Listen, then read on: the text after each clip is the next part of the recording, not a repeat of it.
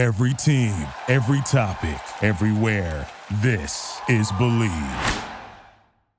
We must be doing something valuable with this show. I believe that. It feels right.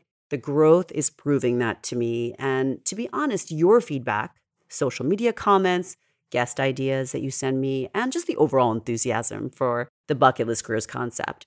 All of it is tremendous motivation to take the show forward with fresh ideas and, of course, feature more everyday rockstar guests. So, what did we learn in the last few Bucket List Careers episodes that I think we absolutely must take away?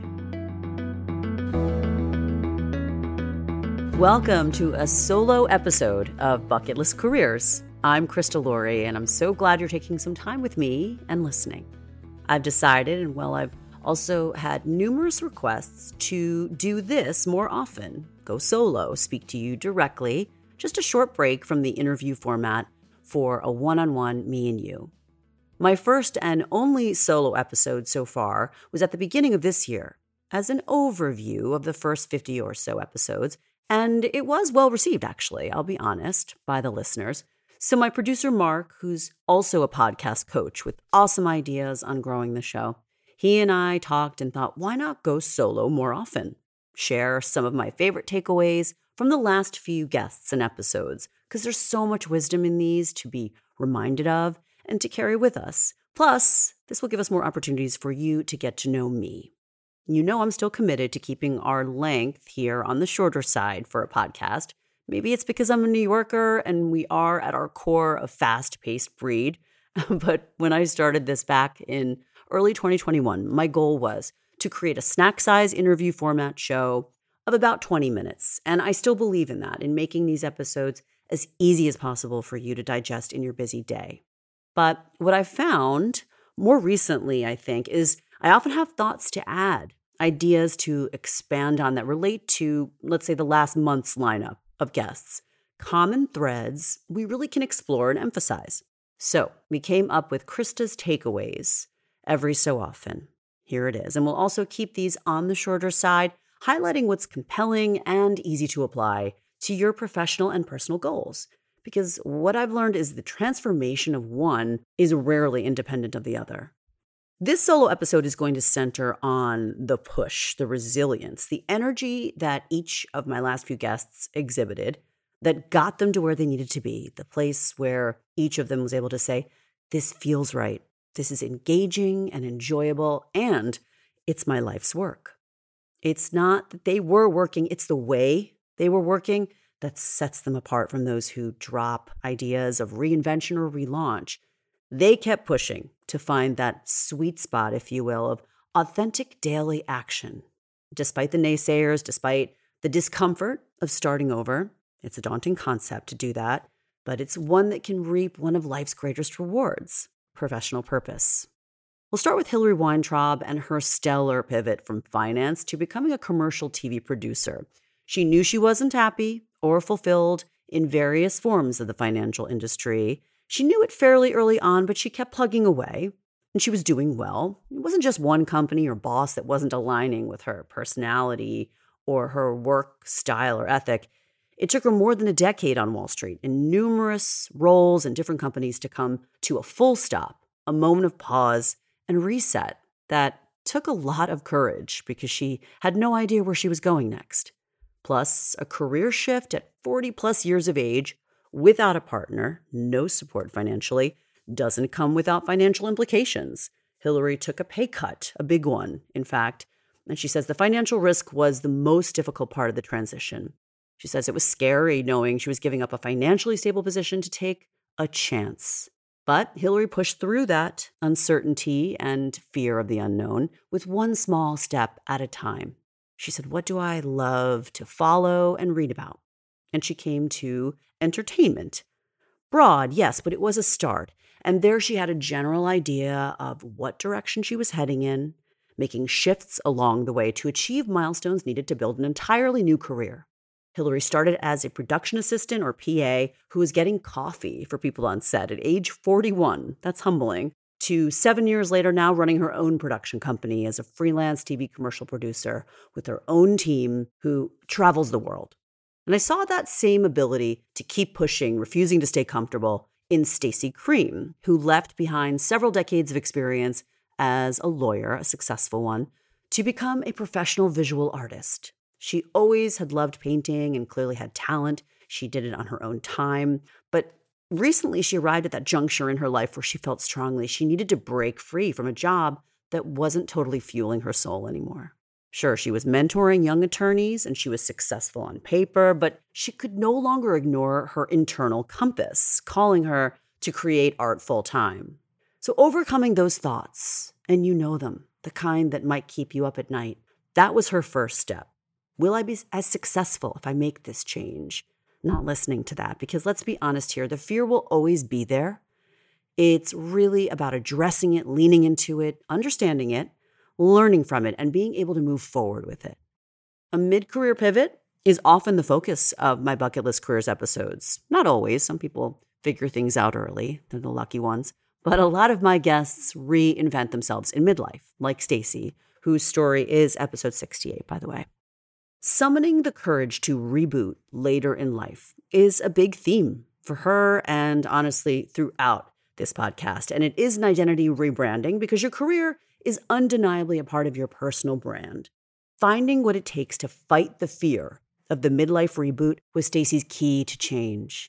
It all goes back to the source, to who you are. You can have your world stripped away from you, but at the end of the day, it's about who you are, isn't it? When you follow what lights you up, the possibilities where that can take you are, I believe, endless. Also, in the last several episodes, we heard from Rhonda Petit. She's number 70, whose life had to be blown up, those are her words, to take the shape she now knows to be her calling. Her job and marriage are the parts that blew up. But we'll say it again you can have your world stripped away from you. At the end of the day, it's about who you are. Her push, her resilience, her energy, with one small goal at a time, helped her figure out a path to reshape her career landscape.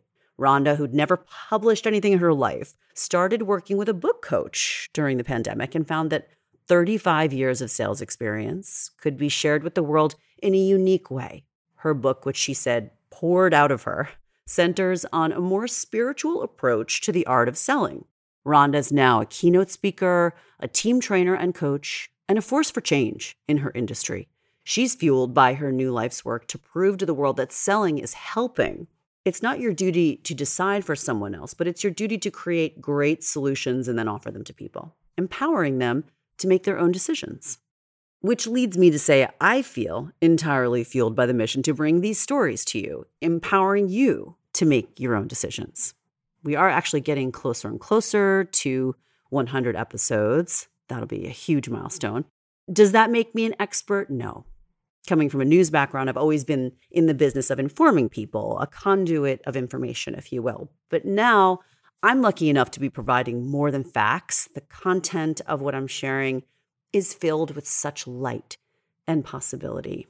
And the news certainly wasn't like that. There is good news out there, but a lot of it isn't. Helping you get rid of the voice that speaks negativity has given me immense professional joy. The alignment that I feel doing this show is most likely stronger than anything I've experienced in my job pursuits. So we must be doing something valuable with this show. I believe that. It feels right.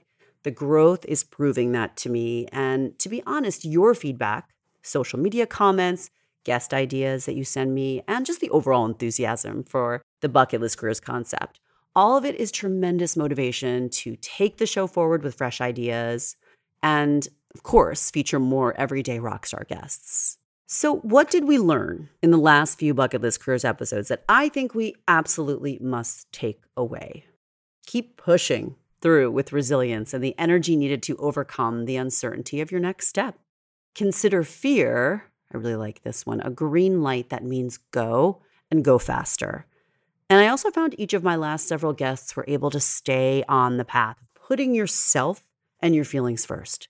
It is not selfish, but will serve those around you eventually when you're honest with what you're truly supposed to be doing here, career wise.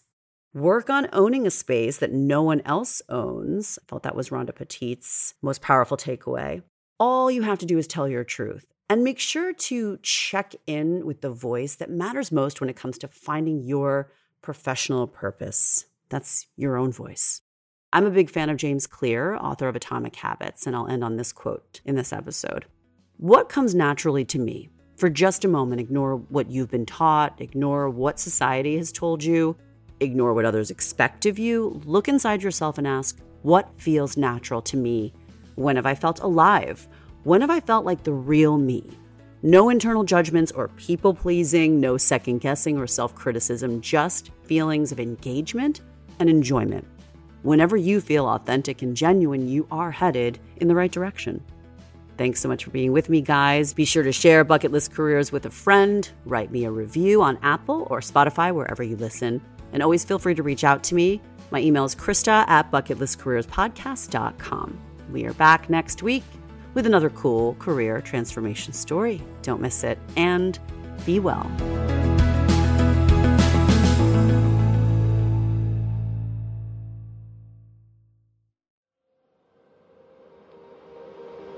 An ironic media production. Visit us at ironickmedia.com.